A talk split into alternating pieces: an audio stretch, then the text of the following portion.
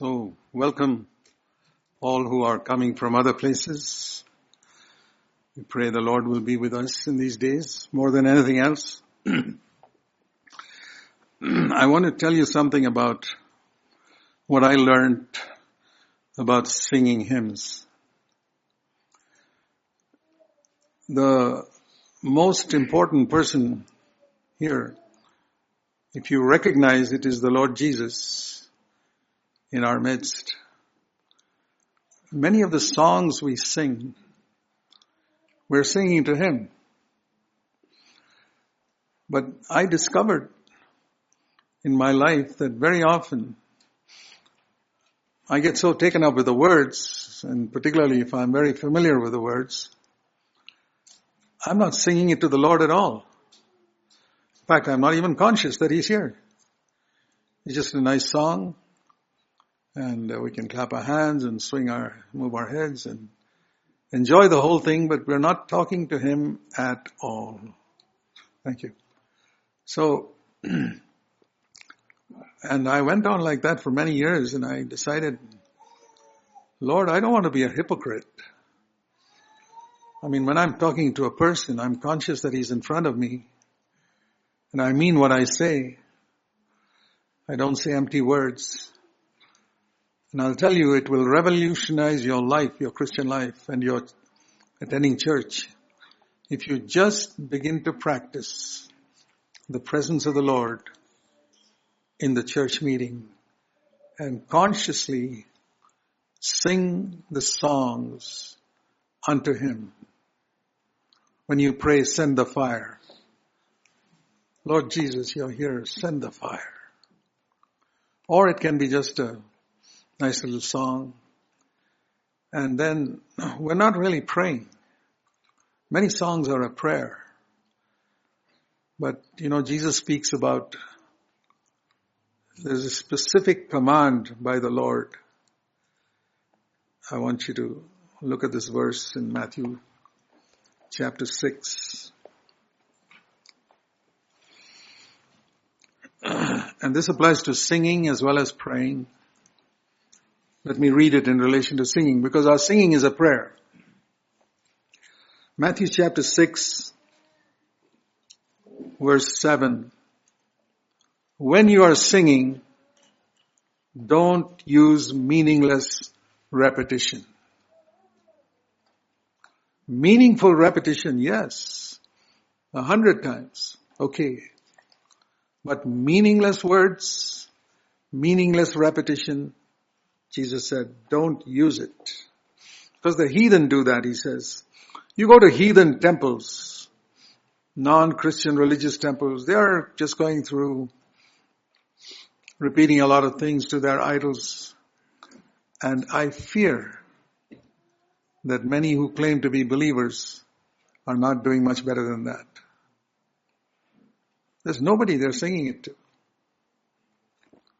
So there's something which uh, I learned from my own mistakes, and I wasn't even alert to it till the Holy Spirit said, "Who are you singing all this to?" I said, "Lord, I want to sing it to you." And you know, whenever we begin a new practice like singing a song unto the Lord, it won't happen over in one day.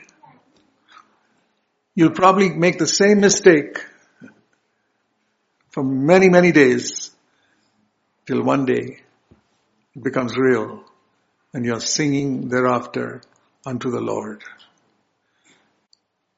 If you work at it, if you don't work out your salvation from meaningless repetition, then it'll never happen. So that's just a little bit advice of singing songs. There are many things like this in scripture that very often we don't take seriously. And uh, we say the Bible is God's Word, but if we really believed it was God's Word, we would take every word seriously.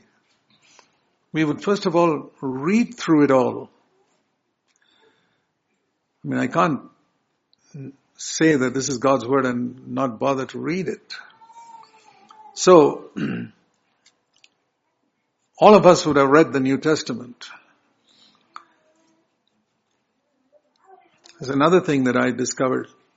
I found very often that I would read large sections of scripture and not get anything out of it. And then I realized it's better to read a small section and meditate. In the first psalm, it says, not the one who reads the scripture, but the one who meditates on the scripture, whatever he does will prosper. And I've taken that verse many times to myself.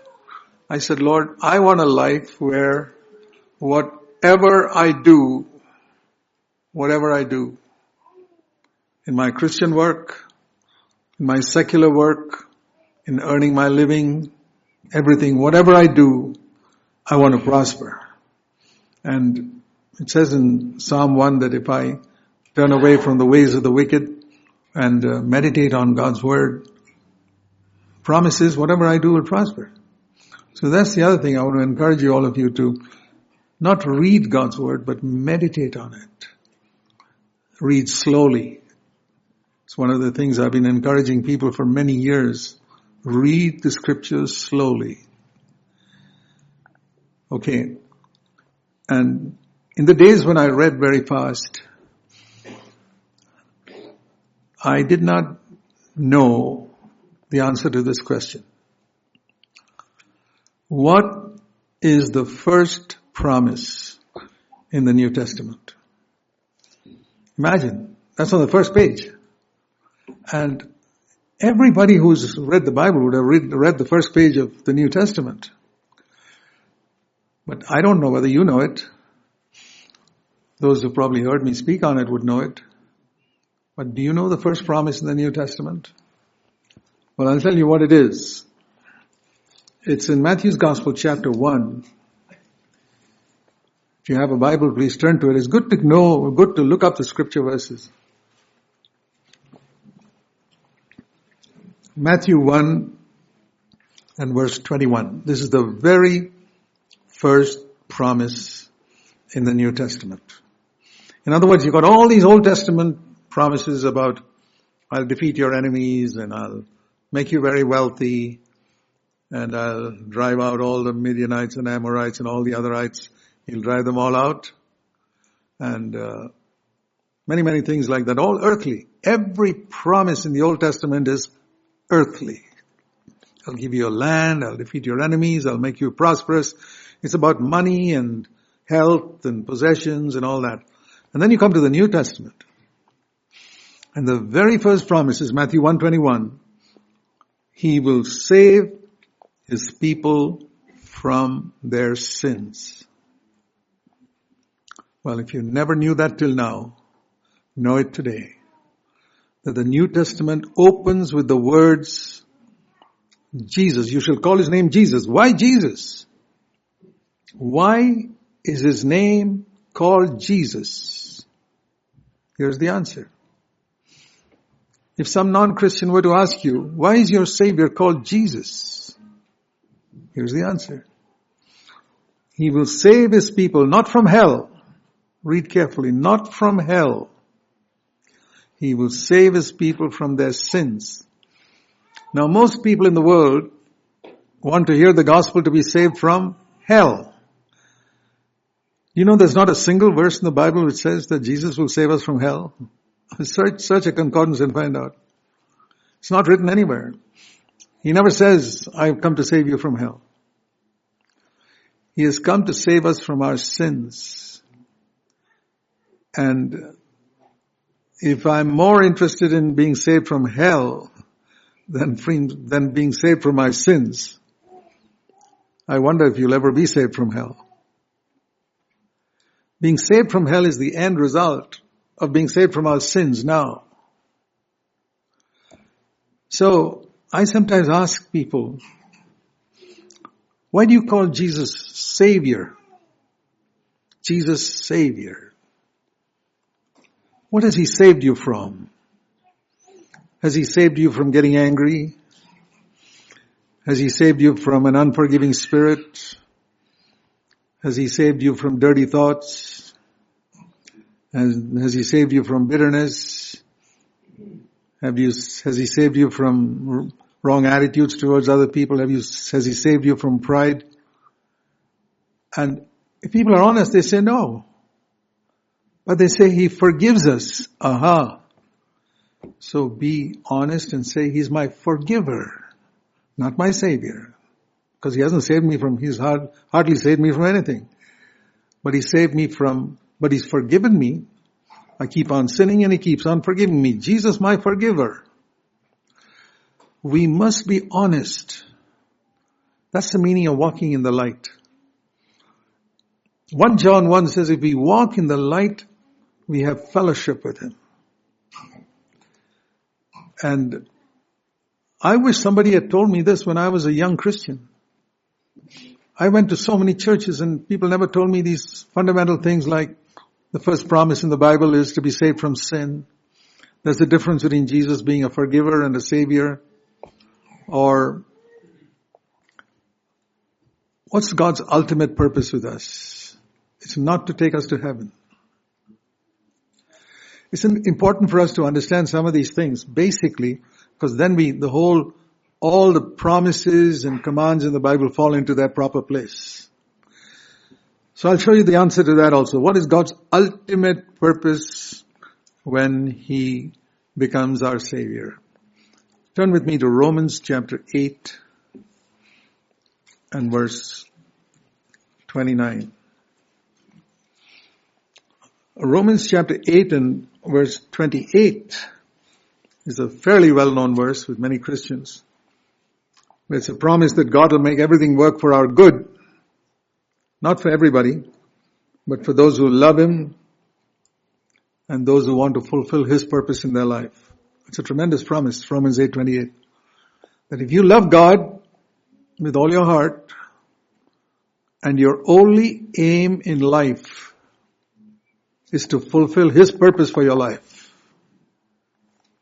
That doesn't mean being a full-time worker. You could be in a secular job. Most 99.9% of Christians are in secular jobs. That, but their desire, if their desire is to fulfill God's purpose for their, that is, if their desire is to fulfill God's purpose for their life, then it says here, everything will work for good to those who are called according to His purpose. And then it tells us what that purpose is in the next verse. Many who know Romans 8.28 don't know Romans 8.29. It was true of me. For many years, I said, what a wonderful promise. Everything will work for my good. I didn't know what that good was. And my, when we are young, we think that good is that uh, some material good or some job I'm applying for, I'll get it or something like that. But here it tells us in the next verse that the purpose is, in the middle of verse 29, that we might be conformed to the likeness of Jesus Christ, His Son. It's very important to see this is the ultimate purpose of God for our life. Once you get your focus right, you know, it's like a race. When people run a race, they've got a finishing line in mind. Then where is the finishing line? I want to get there. In the marathon race, for example, it winds through many, many roads and all finally, but a, they're aiming for the finishing line. And you must know where the finishing line is. And what is the finishing line in the Christian life? It is to become like Jesus Christ in character, in my behavior, in my thought patterns, my speech to be conformed to the likeness of Jesus Christ. And when you make that your goal, and you see that's God's goal for you, for every one of us, then all the other things fall into place. And if you can start your Christian life with that goal, and those of you who are young or newly accepted Christ, what a wonderful privilege it is to hear these truths at this age. I never understood it till I was about 35. And I was converted when I was 19. Imagine for 16 years, I don't know how many churches I went to. I never missed a Sunday. I would always go to some church. And yet I never once, it's true, I never once heard somebody tell me that God's ultimate purpose for your life is that you might become like Christ.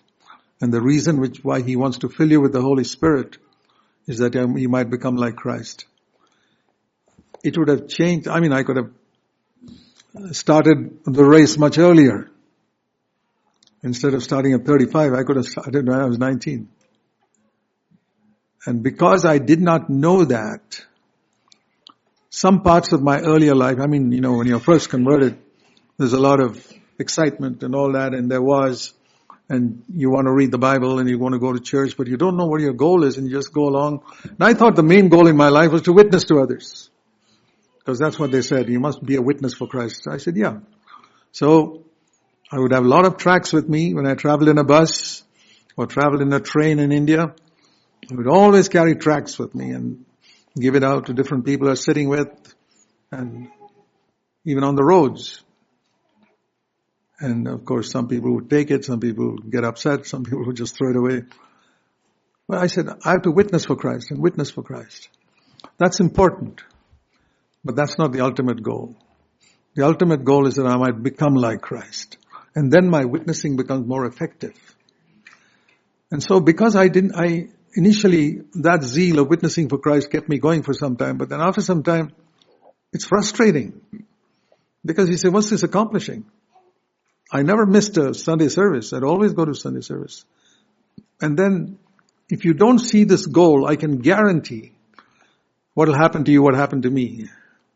You begin to slowly backslide. And after about 10 years of trying to follow the Lord, I began to backslide. Backslide means not commit some gross sin in the way I lose my testimony. No, we were careful not to lose our testimony. It's more, more inward. Uh, not such a passion to read the scriptures anymore, not such a passion to be a witness and little more careless in our thought life and careless with our speech. And I realized that I was slipping. And I began to cry out to God and said, Lord, I want to come back to the Lord. I know what I need. I need to be filled with the Holy Spirit. I need that mighty baptism in the Holy Spirit that the apostles got on the day of Pentecost. And I'm going to seek and pray for it. And with many days and months and years of praying and occasional fasting and seeking God, when God met with me in that way and He saw I was really earnest, then my whole life turned around. So I want to say, if you can understand all these things right at the beginning of your Christian life, it's wonderful. So those of you who are young, newly converted, be gripped by this fact. God wants to fill you with His Holy Spirit so that you can become increasingly like Christ. So when we go back to the beginning of scripture, before we get there, let me show you a verse in Matthew chapter 19. You know, there's a lot of divorce in many parts of the world now, and especially in this country. And this question came up in Jesus' time in Matthew 19. The Pharisees came to Jesus testing him and said, is it lawful for a man to divorce his wife for any reason? And he never made two or three women and said, Adam, have your choice. No. It was one male and one female. And therefore, a man, this is a quotation from Genesis 2.24, a man must leave his father and his mother and cleave to this one woman God gave him. And the two become one flesh. There's never meant to be three, only two. Then they are no longer two, but they are one. And what God has joined together, let no man separate. So the phrase I wanted you to notice is this phrase in verse 4. From the beginning, How is it? In other words, don't look at the world around today and see so-called believers divorcing and all. Don't, don't, don't look at them. Way back, go back to the beginning. If you want to understand God's purpose, go back to the beginning. That's the principle I learned from that verse. Anything you want to know, go back to the beginning. If you want to know what the church is to be like, go back to the beginning, when the first church was established. If you want to know what Christian workers should be like, go back to the beginning of, from the day of Pentecost onwards. How did Christian workers serve Him? Everything is from the beginning. Go back to the beginning. That's the phrase I want you to notice from Matthew 19 verse 4. It helped me a lot. So, when we think of man, what was God's purpose for man? Okay? Go back to the beginning. Matthew, uh, sorry, Genesis chapter 1, when he made man, it's important for us to know Genesis chapter 1,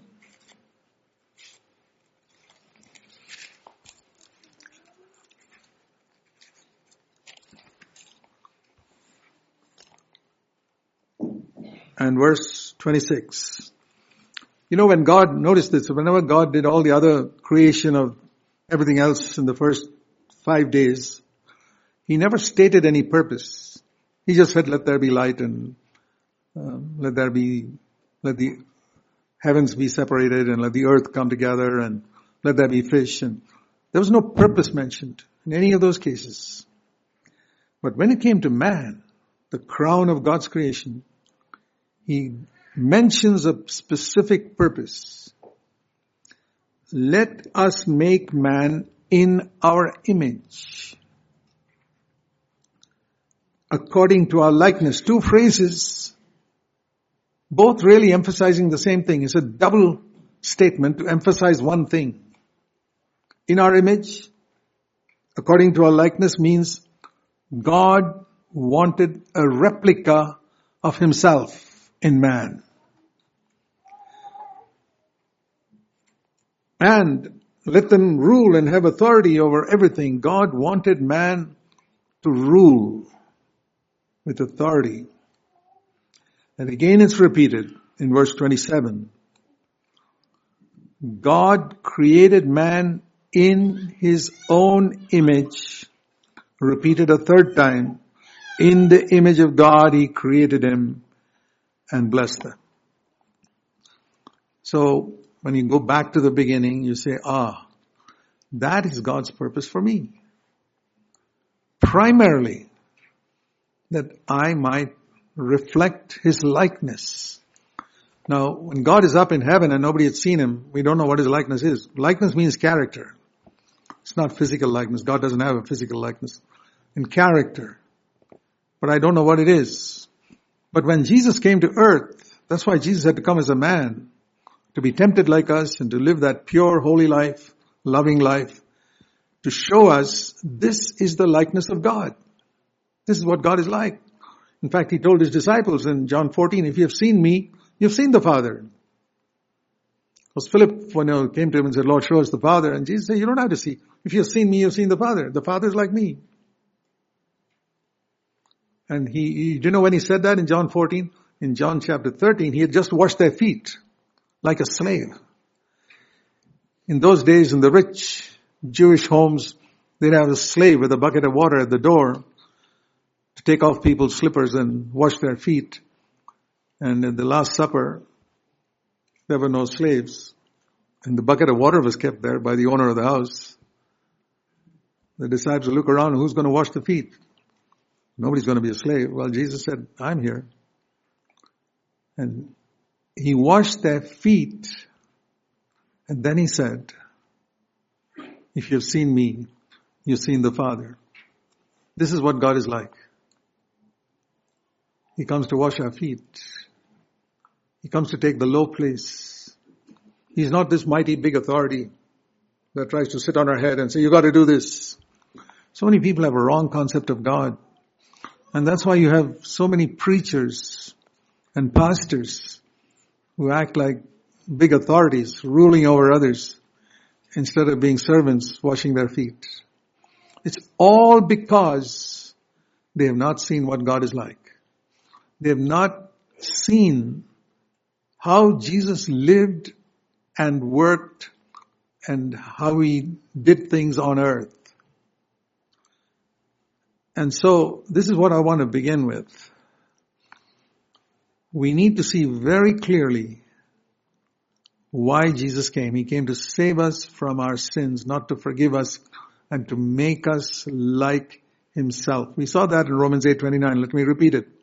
God's purpose is that we might be conformed to the image of his son. I'll show you that again in 1 John chapter 2 and verse 6. The first epistle of John, chapter 2 and verse 6.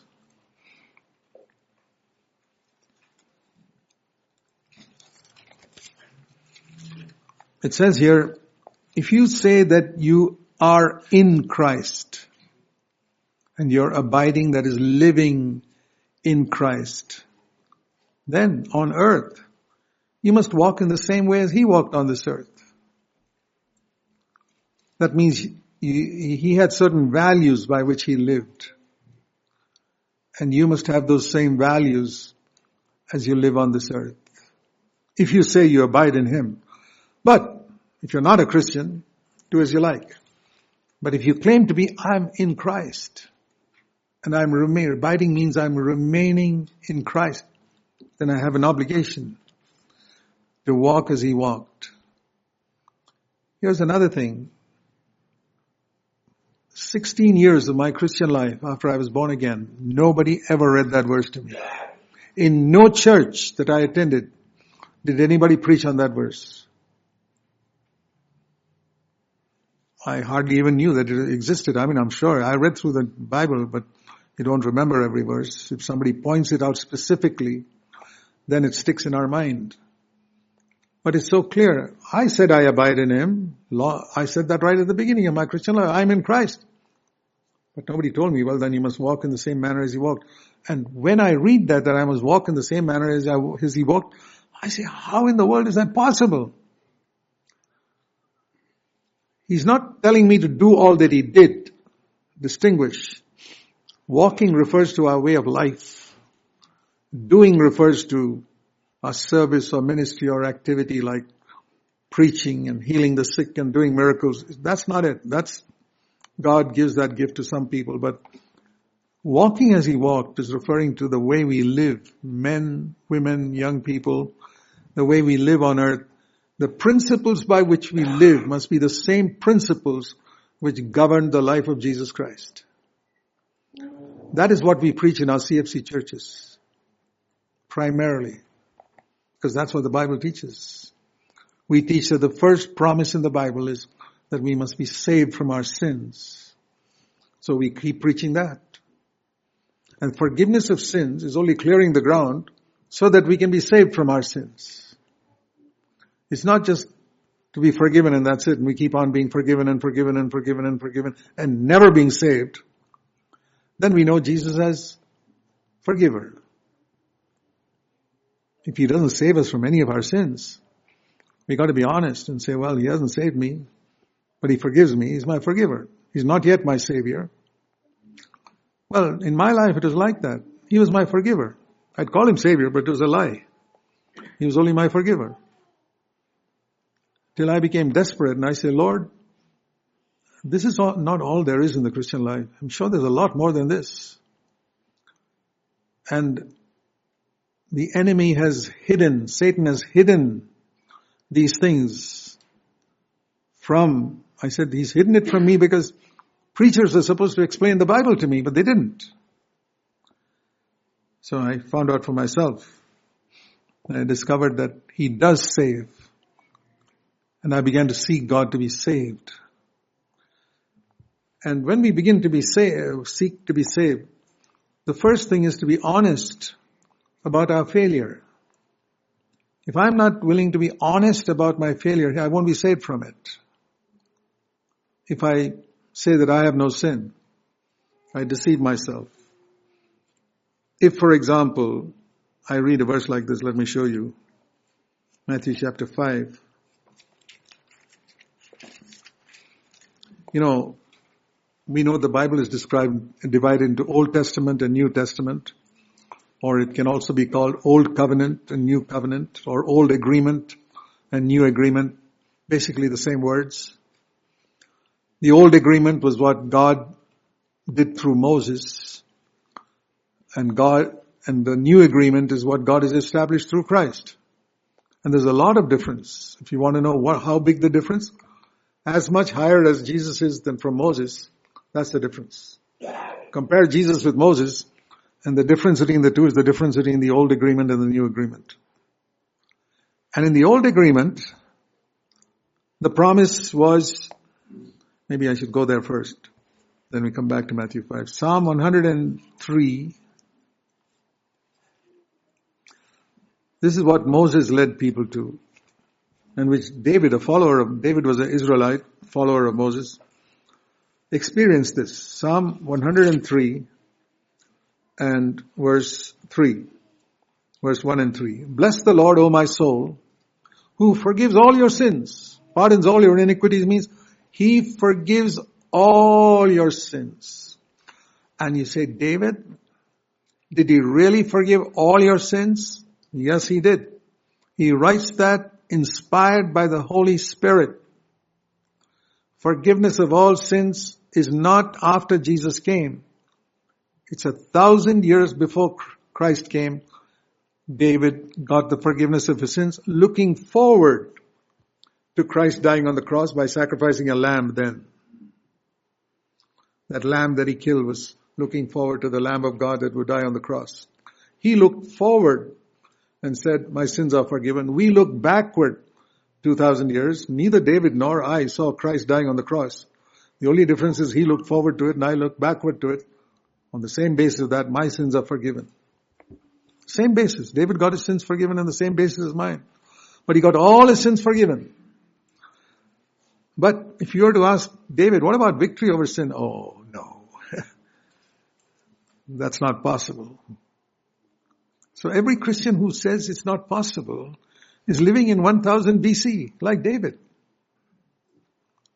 The New Testament begins in Matthew chapter 1 and says he will save his people from their sins. So, let's look at some sins that we need to be saved from. In Matthew chapter 5, I don't know whether you've seen that the Sermon on the Mount, many people, this is another thing many people have not seen, is a contrast between the Old Testament and the New Testament. Between the Old covenant and the new covenant and the old agreement and the new agreement. Jesus was saying this was the old agreement, but this is the new agreement. This is what you were supposed to do under the Old Testament as follower of Moses. And this is what you are to do in the New Testament if you are my follower. So let's look at it. What should the followers of Moses do? And what should the followers of Jesus do? Here it is. And he explained it by saying, verse 20, Matthew 5:20 unless your righteousness surpasses goes beyond the righteousness of the scribes and Pharisees you cannot enter the kingdom of heaven. So let's stop there for a moment and see what was the righteousness of the scribes and Pharisees. I'm going step by step so that you understand it clearly the righteousness of the scribes and the Pharisees can be described in one verse. Matthew chapter 23. We'll come back to Matthew 5, but let's look at Matthew 23. And Jesus described the righteousness of the scribes and Pharisees like this. Verse 25. Matthew 23 and verse 25. Woe to you scribes and Pharisees. What do you do? You clean the outside of the cup and the dish, but the inside is full of robbery and self-indulgence. So the righteousness of the scribes and Pharisees was one where the outer life was clean. The inside was dirty. They had a good external testimony that, but their thought life was filthy. Their heart was dirty. But outwardly, they were very decent well-behaved, upright people. That is Pharisaical righteousness. They had no power or ability to clean the inside. In fact, the Lord describes it like tombs, you know, whitewashed tombs, verse 27. All beautiful. You've seen these tombs, expensive tombs built by rich people for their relatives who died. Underneath is dead men's bones, but outside it looks so fancy. He says that's how many, that's the mark of a Pharisee. Very beautiful external life before others. But inside, corruption, the way he lives at home, very different from the way he appears in public. And the way he appears in public is vastly different from what his heart is like, what his thoughts are like. So that's the difference between the righteousness of the Pharisees and what Jesus expected. Come back to Matthew 5:20 now. Now you understand this verse better. Always when you compare scripture with scripture, you understand scripture. God has not given the Bible for lazy people who will not bother to compare scripture with scripture. I mean, for example, I just showed you two verses today and I think many of you got a light for the first time. Aha. That is what the righteousness of the Pharisees is. Now I see. My righteousness must be different from the righteousness of the Pharisees. In what way? Theirs was only external. Mine must be external plus internal. In other words, the cup must be clean. And when you drink milk or tea or coffee, anything from a cup, oh boy, you're not just bothered about the outside being clean. You're more concerned that the inside should be clean. In fact, we are more concerned to clean the inside even if the outside is a little dirty. Doesn't matter. But of course we want the outside and inside to be clean. So that's what he meant here, that your righteousness must be more than the scribes and Pharisees means your righteousness must be inward. And then he says, okay, now I will explain it. And if you want to understand the rest of the Sermon on the Mount, the rest of it, all the way to chapter 7, you have to understand this verse that I just read in Matthew 5.20. Then he comes to the end of chapter 7 and says, if you listen to my words, you will build your house on a rock. Unshakable. If you obey it. What is our house? The house is first of all my personal life. Second, my family life. And thirdly, my church. It's a three story building built on a rock. I obey what I hear in these three chapters, then my personal life, my family life, my church life be unshakable, no matter what happens. Why are there so many divorces? It's not built on the rock. Why does the house collapse? Only one reason. It's not built on the rock. The storm comes, house collapses, they don't see the reason. The reason is we don't love each other. Oh no, that's not the reason. That's what Hollywood tells you. The real reason is it was never built on the rock. It was never built on obedience to God's word. It was built on the righteousness of the Pharisees. You wanted to present a good front to others. Oh, we are a happily married couple. And the inside was rotting away like dead men's bones. There's a lot of truth here, relevant to the life, to the world around us and the lives we live. And so, he goes on in the rest of the Sermon on the Mount from Matthew 5 onwards to Matthew 7 to amplify it and explain it. Now he says, I'll explain to you. I gave you the main heading, which is inward righteousness and not only external, is the difference between the religion of Moses and the religion of Christ, between following Moses and following Christ. And now you have the opportunity to discover whether you are a follower of Moses and of the Pharisees, or whether you're a follower of Jesus Christ. And you make it the shock of your life to discover today that you're following Moses.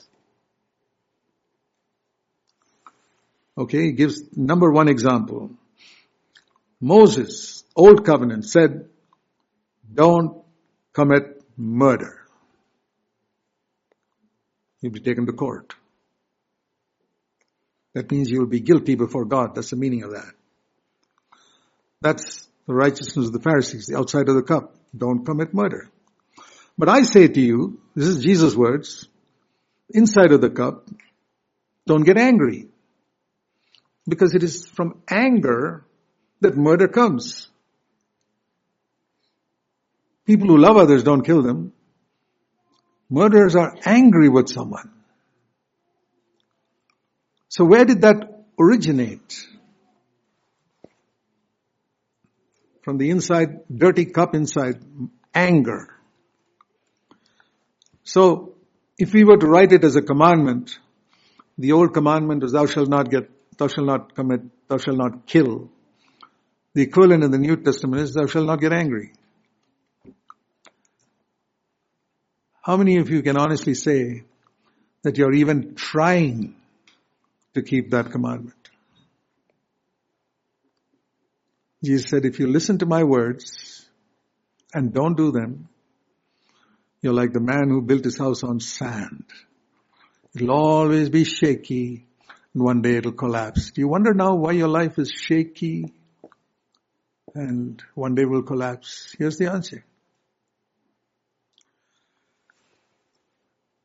And if your anger goes, you say some strong words to your brother and then say something more, even stronger to him, and then go on to say something more, three steps. The third step, it says in verse 22, will take you to hell. Have you ever heard any preacher tell you that anger is the first of three steps to hell? By the way, I didn't say that. It's Jesus who said it. Let me read it to you. If you're angry with your brother, verse 22, step one, you're guilty before a court. Lower court. But if you go further and say something stronger to your brother, some word in anger, you're guilty before the Supreme Court. And if you go still further and express your anger in still greater terms to your brother, Third step of anger, you go to hell. Is that written in your Bible? That anger, anger, anger can lead you to hell. Not the first step, not immediately when you get angry, but you know how anger is. Haven't you seen that sometimes with people who get angry with you? Even at home. Husband or wife, they go and say something, something has happened, they're very upset, and they come away, and they say, what I said was not enough. They go back and say something more. Is that familiar? That's exactly what he's talking about. He says, you keep going like that and you end up in hell. Why is it that preachers who are supposed to be spiritual doctors don't tell you the truth, but are only interested in collecting your money what would you think of a doctor who gives you a scan or an MRI examination and discovers that you got cancer, but he wants your money? He says, you're okay. Perfectly okay. You're in good health. And sends you to die. Collects your fees, doctor's fees, and sends you home to die. The majority of preachers today are like that. They come to collect your money and they don't tell you the truth about where you're headed. They don't tell you about the cancer that's rotting away inside and destroying you. Sin. Your anger. I lived under that type of preaching for 16 years and I was defeated. Yeah, I was defeated by anger. I used to get angry and upset with my wife at home and we were born again. Oh yeah, we were baptized in water and we'd go to a good church. We were not going to some dead church, but we'd get angry. Because our spiritual doctors never told us about this deadly cancer that's eating away our insides and that would finally kill us. I thank God he opened my eyes and I could see it. And once he opened my eyes, I said, Lord, I'm determined to open other people's eyes. And it doesn't matter if somebody gets angry with me and goes away from our church and goes somewhere else. I say, okay, brother, you can go. God have mercy on you. But we're going to speak the truth. We're not here to build our numbers. We are here to populate heaven. To depopulate hell by telling people the truth so that they don't go there and we don't want your money. That's how our CFC churches started 48 years ago. I saw in India particularly that there was such a craze for money in churches. I've heard of a church where they took an offering and the beginning of the service and they counted it to the back and found it was not enough. They sent another bag around for another offering. And then they send letters mostly to Europe and America. They won't send it to Africa. Nobody there will send money. Send it to America and Europe where people have a lot of money and say, oh, we are doing a great work for the Lord and all types of fictitious false statements. Hundreds are getting converted and all. I come from a country where people say, say those type of lies. And I know because I live there, the lies they say. When they say they're running an orphanage, they're running, they're taking care of their own children and the children of all their relatives. I know one orphanage like that, but people were financing it. Who never go there to see what it's like. This is the type of Christianity I saw in India and I got fed up and I said, Lord, I was in the Navy. I wasn't a preacher. I never been to a Bible school in my life, thank God. And I, when the Lord called me, I said, okay. And I said, I will never have anything to do with this type of Christianity. So we started our churches with some principles. We will not pass a bag around to collect offerings. We will never send a report to any country in the world about our work. And in 48 years, we have never done it. Not once. I have never sent a report to anybody about what work I do. Nobody knows what I do. the Lord knows that's enough. And uh, I said, we will never ask people to give money for anything. But because we knew, knew that Jesus once sat near a box, an offering box, and allowed even a widow to put two mites in. And so we said, okay, we'll keep a box somewhere at the back. And uh, those who want to put it in can put it in. Those who don't want, we don't check who's putting and who's putting. We're not interested. We don't give any receipts or any such things. Drop it there and ask the Lord for a receipt one day when he comes back. He'll reward you. I guarantee he'll reward you. We, in other words, we are urging people to live before God and not before men. And to teach people that the gospel is free. You don't have to pay to hear the gospel. And that's how we have operated. As the churches grew, we said, fine, we needed a building because we were meeting in a house, in my house first, and it became too small And then what will we do when we need a building? We're not going to ask anybody for money. No. We'll trust the Lord that people will be prompted to put money in the box. And if they don't, we'll wait. We're willing to wait to have a building. And we waited. We waited about six years before we would have a building. Fine. And the same in the villages. And then gradually, little by little, we spread this message to other places and we discovered that there were people in India who wanted this wonderful gospel of the new covenant.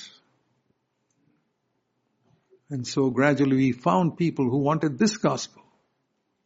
That Jesus can save us from our sins. That we are not to be followers of Moses who don't just kill people, but we are followers of Jesus where we seek not to be angry with people. Then he went on. He said, I'll give, that's one example. He said, I'll give you another example, Jesus said. The religion of the Pharisees. Verse 27. You shall not commit adultery. That is the righteousness of the Pharisees. You reach that level, which is better than the level of the world, because a lot of people in the world commit adultery. Moses was higher. You shall not commit adultery. But Jesus said, I say to you, his hand is higher. Don't even lust after a woman with your eyes, with your thoughts. You see the difference between Moses and Jesus? The difference between old covenant religion and new covenant Christianity is the difference between Moses and Jesus. And I say, most Christians, without realizing it, Moses is their leader. Their standards are the standards of the Ten Commandments that Moses got on the mountain, the Old Testament. But they claim to be following Jesus. But if you claim to be following Jesus, then listen to these words. You have heard, Moses said this, but I say to you. So, when we take the commands of Jesus seriously, in the beginning, we find we are constantly defeated. Defeated. I was. Defeated, defeated in both these areas, which I just read. These are just two examples. There are many more. And I said, Lord, what is this? And then I came to this verse, which is the answer. If any man thirst. He had said it earlier in Matthew chapter 5, before he said these verses. If you want this righteousness, how to get it? Matthew 5 verse 6. He had said this before he said all these verses I just read. If you hunger and thirst for righteousness, you will be satisfied. Aha. So that is the secret. I can have this righteousness of Jesus, which he preached. I can be elevated above the level of the Ten Commandments and what Moses preached if I hunger and thirst for this standard. Now if you're only interested in having a good testimony and to make a good impression before men, you don't have to hunger and thirst for this. If you keep the standard of Moses, don't kill, don't commit adultery, most people will be very happy with you They'll give you church membership and they'll consider you a good person. They will never ask you whether you get angry or whether you lust with your eyes. No. And you're happy with that and nobody's asking you that question. You go to a church, nobody asks such questions. And you're happy and you keep on getting angry at home and keep on lusting with your eyes most of the time. And you imagine yourself to be a disciple of Jesus. No, sir. You're a good person according to the standard of the world, but you're not a disciple of Jesus. If you never knew that till today, thank God you know it today. But the good news is you don't have to be like that. How can I get this righteousness? Here it is. If you hunger and thirst. Now there's a type of thirst, well, I'm a bit thirsty right now, I'd like a little water. But I would not pay a hundred thousand dollars for this glass of water. No, I'm not that thirsty. Thank you. But if I had been in, in a desert for seven days or ten days and dying of thirst, I'd give everything I have. Please give me that glass of water. I'm dying. That is the type of thirst that Jesus is speaking about. That means when you're that desperate, Lord, I don't want to get angry. Lord, I don't want to lust with my, in my thoughts or with my eyes. When you're desperate and I'm willing to pay any price for it, I want to seek you. You'll get it. But if it's a casual, like, yeah, I'd like a glass of water now, that type of thirst, you'll never get it. These weak type of prayers. Yeah, Lord, that's a good idea. I'd be happy to get over victory over my anger, sure. It'll, life will be more peaceful at home. And, uh, yeah, these dirty thoughts, I'd be happy if you can give me victory over it and then you forget all about it. You're never going to get anywhere. That's not hungering and thirsting. Hungering and thirsting, you're desperate. And when I got desperate, I give you my honest testimony. I who was defeated, I can't say I got victory. I say the Lord kept me from falling. See, if I were to just hold it like this, it'll drop. But if I hold it up, why is gravity not able to pull this thing down? Gravity is working strongly here, trying its best to pull this glass of water down. But there's another power.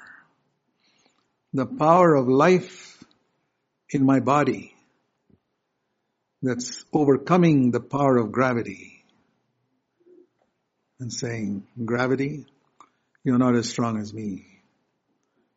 I can overcome your power and keep this held up. That is how Jesus helps us to overcome. The power of sin is like the power of gravity. It operates on everybody, any part of the world. It's as universal as the law of gravity. Everywhere, everybody is pulled down by sin. But the life of Jesus, if I allow it to flow through me, can hold me up. Let me read that verse to you in Romans and chapter 8. In Romans chapter 8 it says,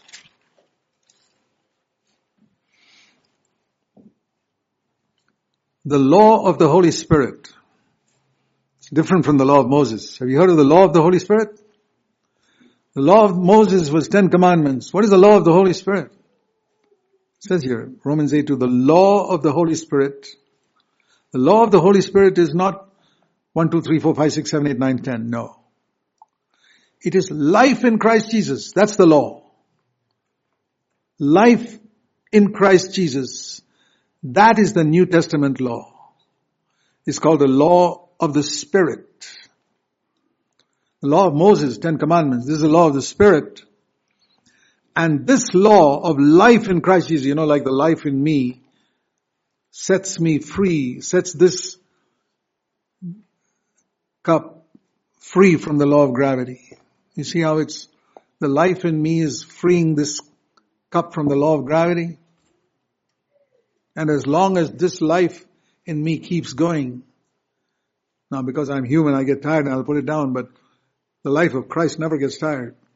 The life, the law of the life in Christ Jesus, of the law of the Spirit, life in Christ Jesus will set me free from the law of sin forever. This is the gospel.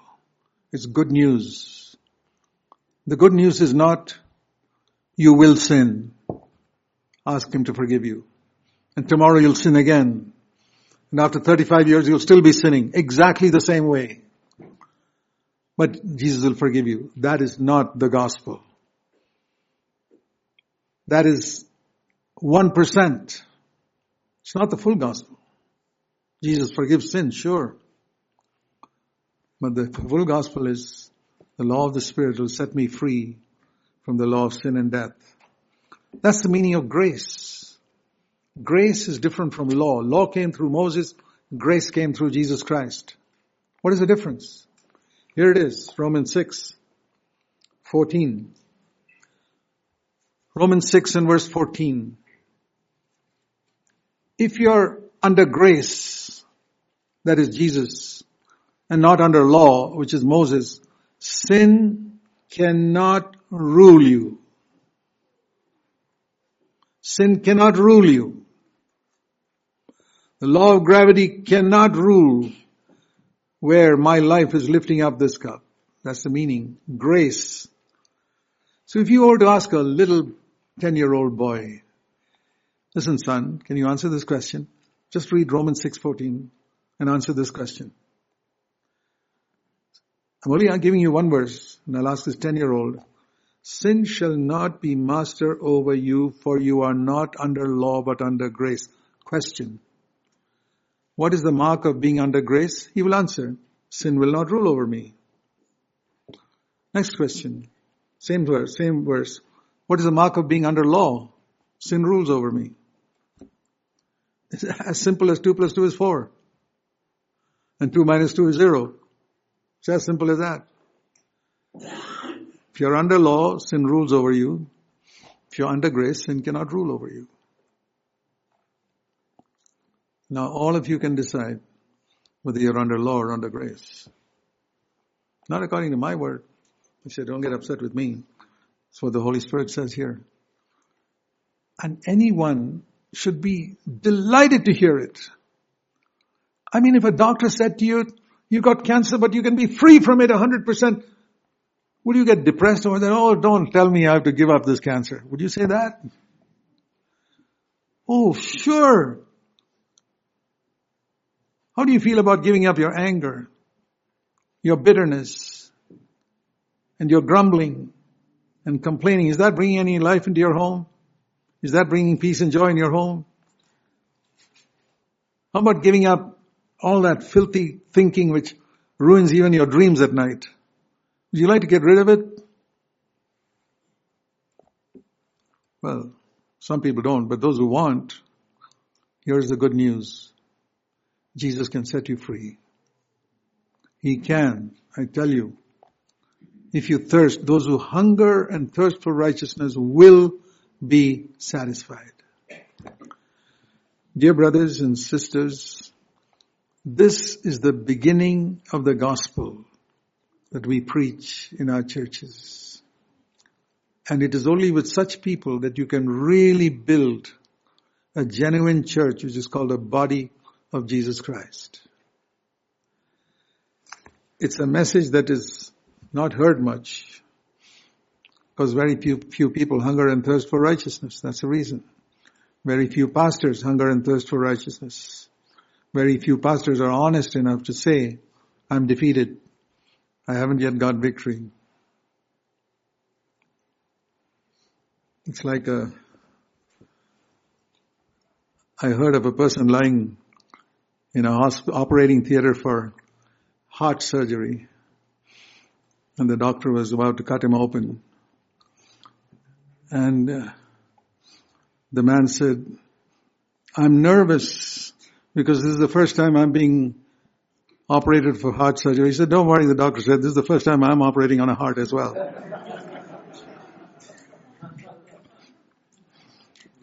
That's how it is with many preachers. Let's seek the Lord. Let's bow before God.